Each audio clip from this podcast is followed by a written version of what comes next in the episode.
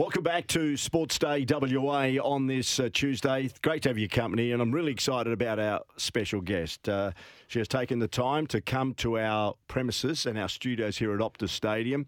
It's certainly an individual, and I heard the news that she was going to bow out as the chief executive of the West Australian Cricket Association. I was a bit sort of you know, taken back in a sense because I know personally I've respected this individual for what she has done for cricket. I've spoken to a lot of people within the industry that have just lauded her for her initiatives and changing the fortunes of WA cricket around. And deep down inside, she's been a good person to deal with. Very rarely does she knock back an opportunity to promote the West Australian Cricket Association. So after 12 years, on the 28th of next month, being March, Christina Matthews bows out as the CEO of the West Australian Cricket Association, and she joins me in the studio. Christina, thanks for your time. Thanks very much. It's a pleasure to be here again. Can I say congratulations on a stellar career with the WACA? Well, thank you very much. It's been a wonderful journey um, with highs and lows. Um, but you can't ask for much more than being part of something you've loved your whole life. So it's great. How do you think you'll feel on March the 28th? Um, well, nervous because it's our awards night, so uh, I don't know what the staff have got planned for me.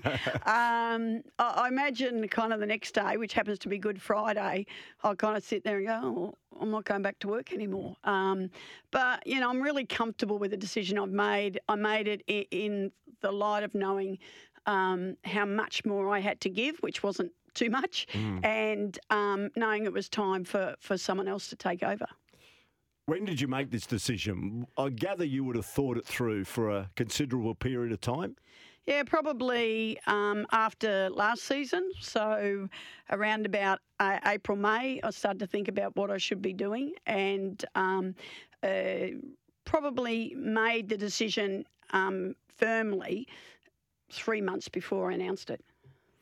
So now you look back on your career, you came over when WA cricket was really on its knees. Can you take us back 12 years when you got the job as the Chief Executive Officer of the West Australian Cricket Association? The silverware wasn't coming our way after we were used to it during the 70s and 80s and even into the 90s. It dried up. And you came here and WA cricket was struggling. How did you find the WACA then?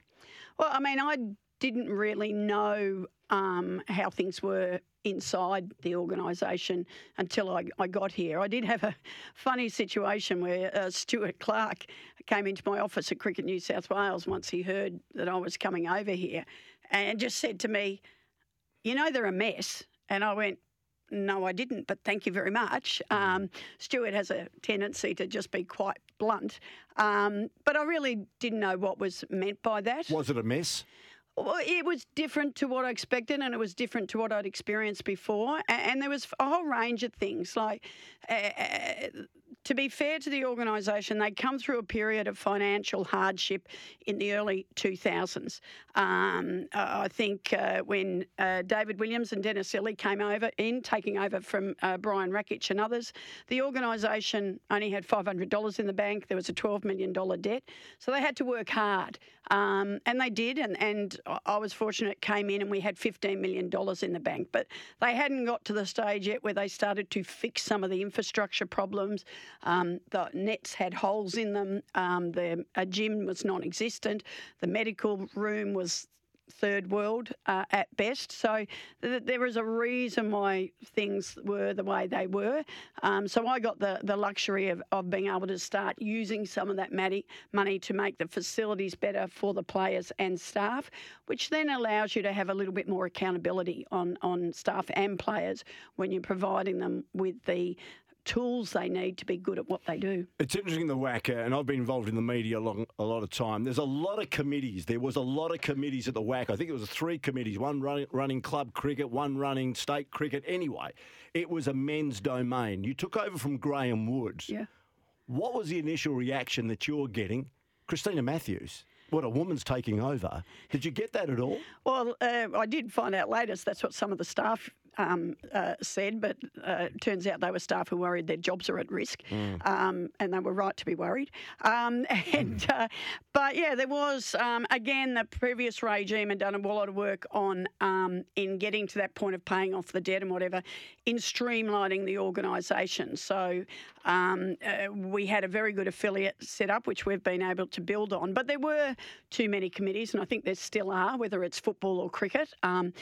I think sports found it hard to move from the volunteer world into the professional world, and they still tend to think that the volunteers have, have much more idea about what should happen rather than the people who are in the job day to day. So, um, uh, you know, we removed a, a number of um, committees because my view at the time was if X isn't happening, I need to be accountable for that, not a volunteer who comes in and, and makes decisions. And I, I felt it was better for the staff to know that the responsibility started and stopped with them. So if we didn't deliver, we knew where to go um, to address it. Were there disciplinary issues at the WACA when you took over? Did you have to sit down a lot of staff and basically look them in the eye and say, this is the way it's going to happen? This is what we're going to be doing? I think um, there hadn't been a mentality of planning for the future. It was very much working in the moment. Um, and our players and staff had, had probably at different times not behaved um, well. Um, there was the famous incident um, before I started, but I had been appointed where the staff were drinking on the pitch before an Indian correct. Test match. And there was a photo taken of Yeah, that. yeah. A- And, you know, that tended to be pushed to the side, but having been in the game for a long time, it's just something you never do. You don't go near a test wicket, um, you know, for social reasons in the in the lead up to a test. So things like that, I don't think they'd been educated on. So it was a matter of educating, and and obviously some people want to buy into that, some people don't, um, and some people we moved on, others self-selected. But you know, I think that's the same with any new person. They come in and they want people around them are going to buy into their um, vision. Um, I always gave the the um, in this case the staff an opportunity to be part of what that vision was going to be, and once we'd done that, then they're accountable um, to that, the values and the behaviours we put in place. Um, so it wasn't like I, I came in and, and just went bang bang bang. People have an opportunity to buy in or not, um, and over time, and that to be honest, as a CEO, that never stops. It's not like you, you you move towards a good culture and then you don't do anything for ten years. It's a day in day out proposition, reminding people of expectations. People slip there, you know, like happens in every every workplace. And our players. Um, I think I guess I got some weird calls from people who who had been in charge um, prior to getting it, telling me that you know players you know were out drinking on drugs or, or, or whatever. Um, Ringing and- the CEO. yeah, and um, my view was well. If you haven't got evidence, don't call me. Um, that's not to say we didn't think it was true, but you know, it's So colleagues were prepared to dob in fellow colleagues. Um, yeah, there's more about um, uh, kind of administrators dobbing in players, things Right. like that. Um, uh, when they had had the opportunity to do something about that um, before. You brought Justin Langer in, and Yeah. all, of, all of a sudden things started to change. Can you take us about before Justin came on board?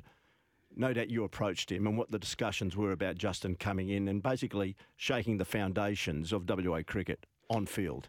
Yeah, so we um, we'd had a, a terrible blow up in South Africa with our team at, at um, uh, the Champions League, as, as it was known That's at the time. Mitch Marsh was implicated. Oh, Shaun Marsh, actually. Well, it? it, to to be fair, they bore the brunt. Shaun and Mitch both bore the brunt of it, but it was the entire, uh, other than four players who weren't out, they were all involved. Um, but because of Shaun's reputation in particular, and then Mitch being his brother, people were ready to put them in the gun. Um, I wanted to um, just look at it as a whole and understand. Um, we talked to a lot of players during that period, um, and um, it's funny. I got a text from um, Mitch when he won the Allan Border Medal. I sent him a note going, "Congratulations, mate! Really proud of you," and he wrote back saying.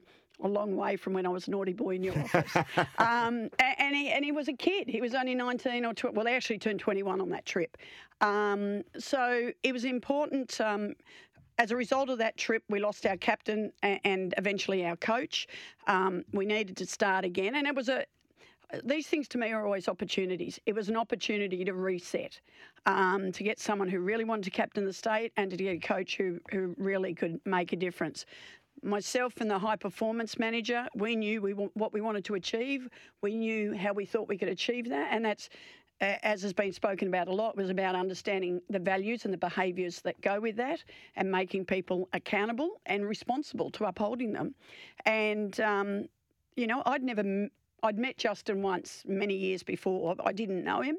Uh, his name was being talked about quite a lot. I had been warned previously never to appoint him as coach.